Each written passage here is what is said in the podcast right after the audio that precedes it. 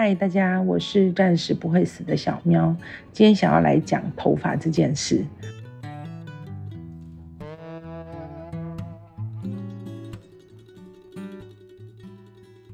我现在人在病房里，准备明天要来打第二次的化疗。基本上我的化疗行程是星期六就先住院，然后星期一才打，因为星期天其实没有立场性的化疗疗程这样。那因为会有这一天多出来的时间，所以我在医院里面很有趣的事情是，因为那个会有护理师的存在，然后他会不时的来确定你的身体健康状况，会来量你的体温，会来测你的血压等等，就是你在那个瞬间就会对于自己的身体状况或者是健康状况就有非常敏锐的察觉。但是我不确定是在家里面我没有发现，或者是到了这几天刚好这个问题就变得特别严重。就是我忽然发现，就是在那个洗澡的时候，我在洗头的时候就觉得那个头发变得非常的薄，手指头插进那个头发里面的时候，没有办法感觉到就是手指可以完全插在头发里面的。我不知道那个发量多的朋友可能比较能够体会这件事情。那个真的感觉非常的明显，就是你的头，即使是我本来在那个知道生病的时候就已经把头发剪短了，你还是可以轻易的感受到，就是你的头变得很轻，非常有趣的感觉。所以这件事情真的很有趣，对我来说很有趣的原因是，当时因为我现在使用的那个化疗药物有一项是自费药物，然后医生当初在跟我讨论到底要选择健保药物或者是自费药物的时候，他解释是这个自费药物的副作用相对来说是比较少的，而且是少很多。那他第一个提到的就是不太会掉发，然后或者是掉的很少。然后我那时候的第一反应，我就跟他说，这是我最不在意的事情。然后医生就笑出来，因为医生其实年纪不大，但是他有非常可爱的秃头。我希望他不要听到这个，他有非常可爱的秃头。所以其实对我来说，就是掉头发这件事情，是在整个癌症治疗或者是在化疗里面，我真的是非常不介意的事情。因为我会觉得说，那你顶多就是用一个帽子或者是用个头巾戴起来就好了，然后它其实不太会造成你实际上身体的不舒服，非常有可能那个不舒服是在社会过程当中产生的。就是譬如说别人可能会觉得你很奇怪，为什么会有一个女生，尤其是女生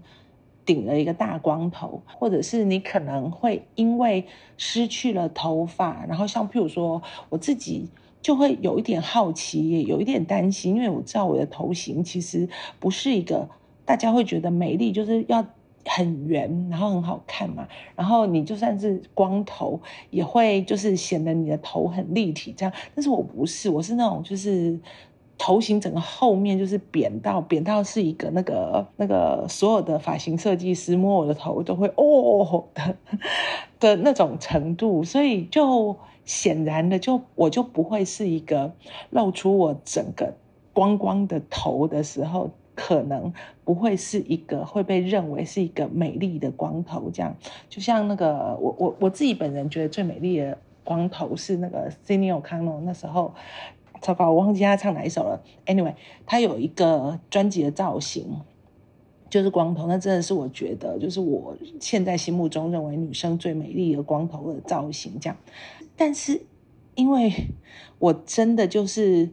没有在介意外貌这件事情，或者是说这件事情在我现在的人生顺序里面已经非常非常的低了。我真的没有办法想象，就是这件事情为什么会在明明其他的副作用就会造成你那么明确的不舒服，那么明确的生活上面的就是实质上面的影响，会让你想睡，会让你呕吐，然后会让你日常生活的很多功能就都没有办法去执行。大家还是这么介意，这个其实不太会，就是除了别人的眼光，还有自己心里面对于美丽这件事情到底应该是什么的介意之外，其实它真的不是一个实质，那个实质是加上引号的哦，不是一个实质的影响。你真的去看的时候，你就会发现，不管是那个在各种戏剧里面你演出那个癌症病人心情的挣扎，或者是身边陪伴的家属或者是情人，他们对于这个罹病的患者，他们表达他们很心疼，或者是表达他们没有办法自己去替代对方生病的那种痛苦的方法，其实很多都用对于他失去他头发的那个难过的投射去表现。然后你去看网络上面的一些对于副作用一个一个出现的那个的讨论的文章，非常多人其实就会很 focus 在掉发这件事情造成的心情不愉快，或者是挫折。大家讨论的其实我不知道是我看的比较偏还是怎么样，我看到的讨论真的就是大家都去买假发。那这件事情就是对我来说又会觉得，因为我对假发有个固定的想象，就是大家其实在讨论就是去买假发这件事情。因为其实头巾也是一个非常明确的标识物，这个等一下再讲。但是假发这件事情，我对假发就是有个固定的想象，就是假发就是又闷又不透气，就算是真发做的假发也是一样，就是它就是它会让你外观看起来比较像一般人，但是不会让你真正的比较舒服。为什么？因为我妈妈那个时候，我妈妈早先，我妈得的是肝癌，然后因为得了肝癌，所以就是再也不能够染发了嘛。她再加上疾病的影响，她的头发是整个变成白色，所以就让她看起来的非常的显老。她的显老是到了一个怎样的程度？就是有一次我爸放假陪她去市场买菜，然后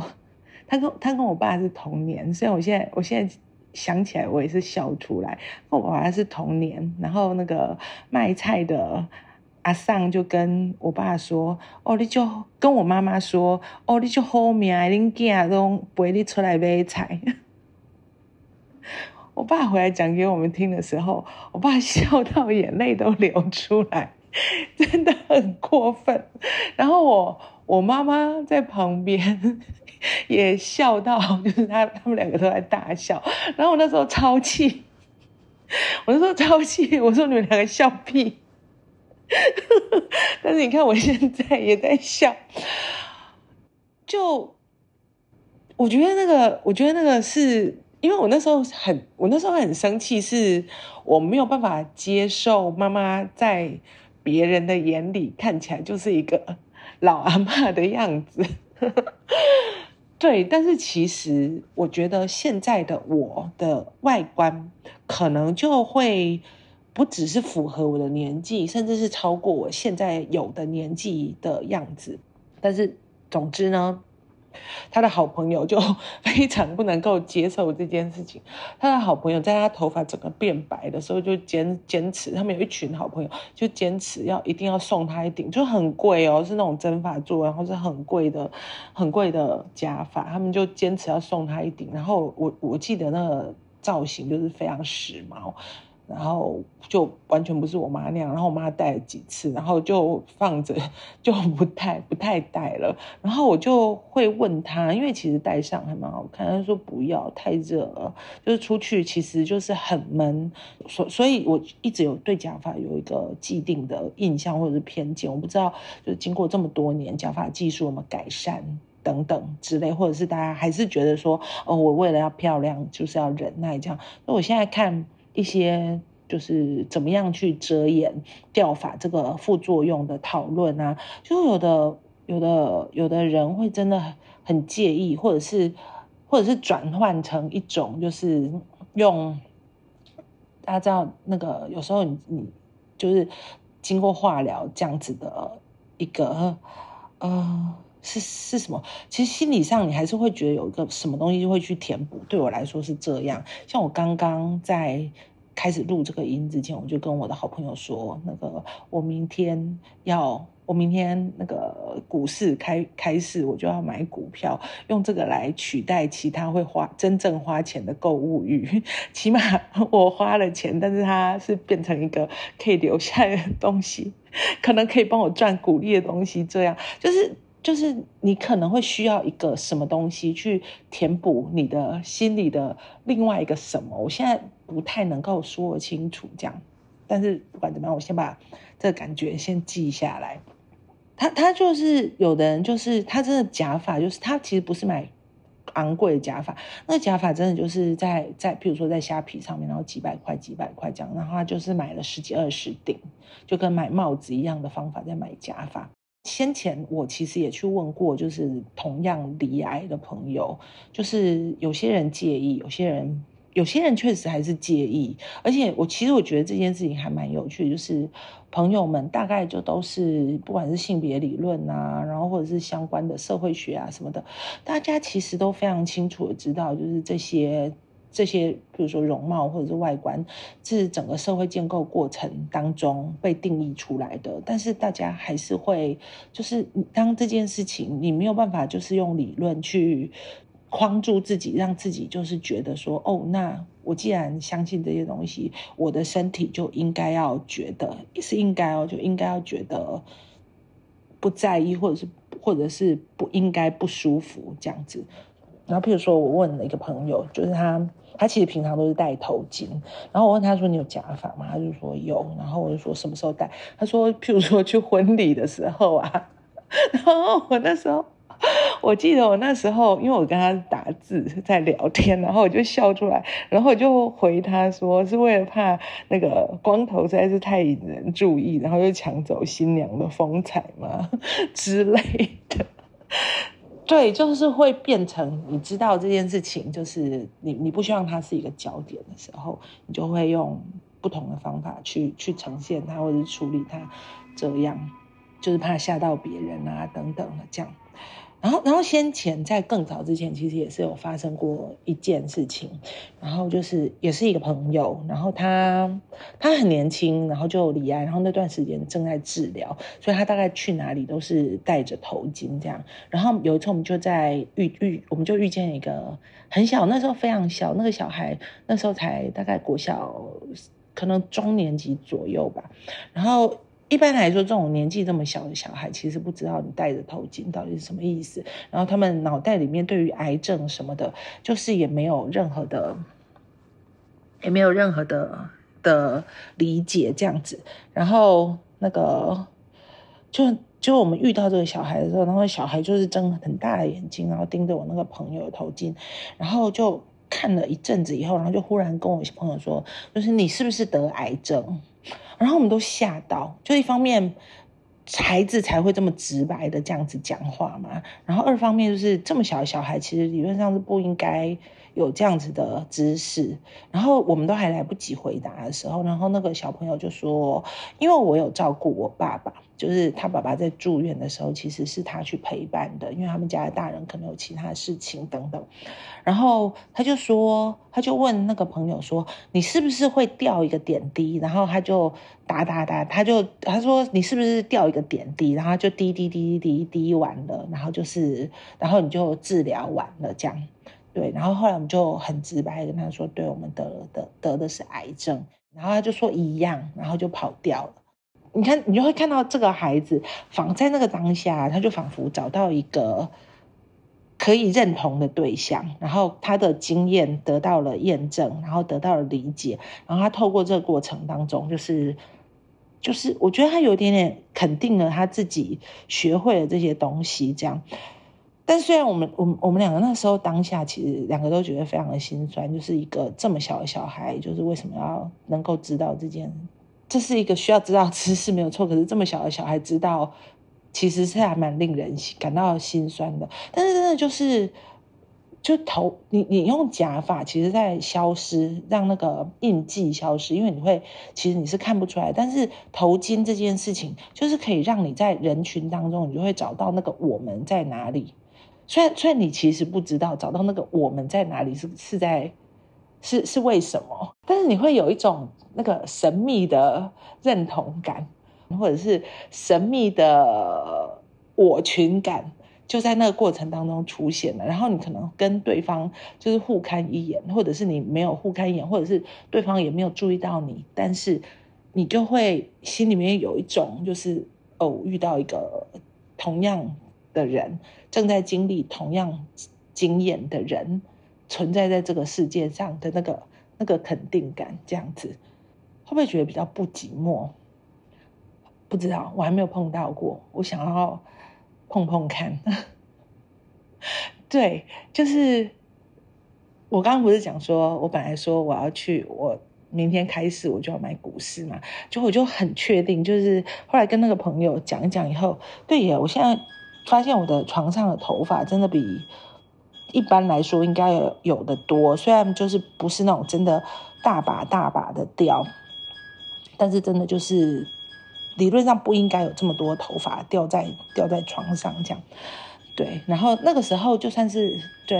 我已经说我要去买一个可以留下来的东西，但是我就是非常快速的去Momo，然后就是立刻把我本来就已经放好，就是好，那我本来想要多看一下的那些头巾，我就直接下单了这样子。然后一方面，然后还跟朋友一边开玩笑，因为我这个礼拜会有一个就是必须要抛头露面的工作，然后是必须要有点注意外观的，然后还跟朋友两个人那边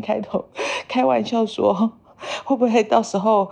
对，其实有一点点这个意思，就是万一头发掉的速度，因为这真的是超过既有的知识，我不知道它什么时候会掉光，或者是掉到已经就是你走到外面去会吓人程度。可是在那个时候，我就在想，在那个必须要就是抛头露面的工作，然后你忽然在大部分人都不知道你的状况的时候，然后你忽然戴着头巾，然后到上台到公开场合去的时候，就是大家到底会不会因此而吓一跳什么，就是这件事情好像忽然变得很重要。就是当我想到礼拜四我必须要去做那个工作的时候，忽然就是你就了解到说，那个不同好像在那个当下仿佛就是有一个，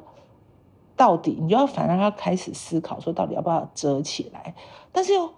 又很有趣，因为就是在我思考头发这件事情的时候，我就想到318的那个时候，就是大家记得318那时候，其实有好几个人就是公开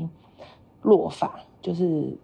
一个抗议的手段这样。然后我有个很好的朋友，就是在那个时候就是也做了这件事情。他是没有遮掩的，就是他把头发剃光了以后，他就是顶着光头就是到处走来走去。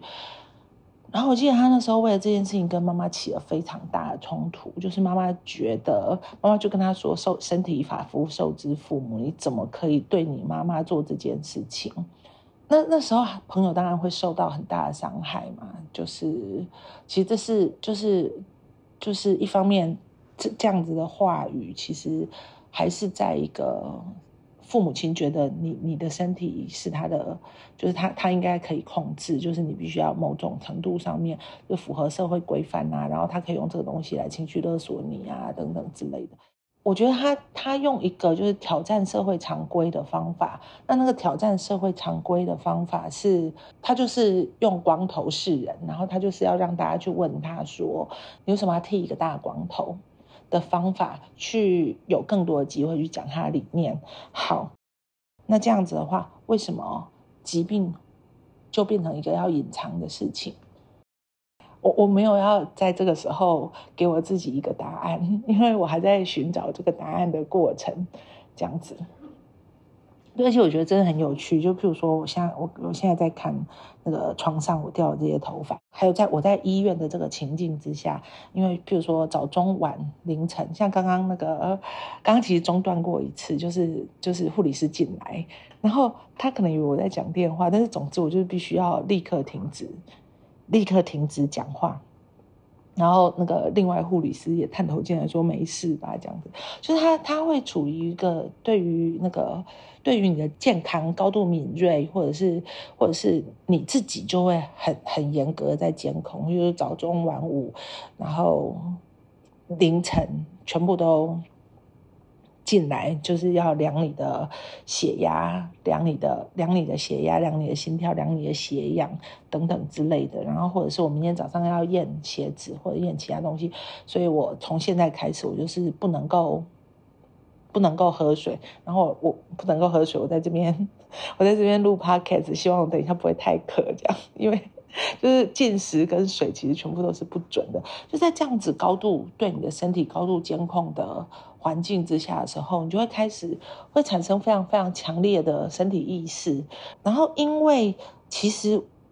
对我来说，就是我本来就是预期头发就是要掉光了，然后本来就预期就是应该要有很多副作用了，所以你的全身的身体的感官其实都是在，我觉得是处于一种全部都张开，整个对我有个意向，就是整个毛细孔都张开来，在敏锐的感受我到底感受了什么这件事情。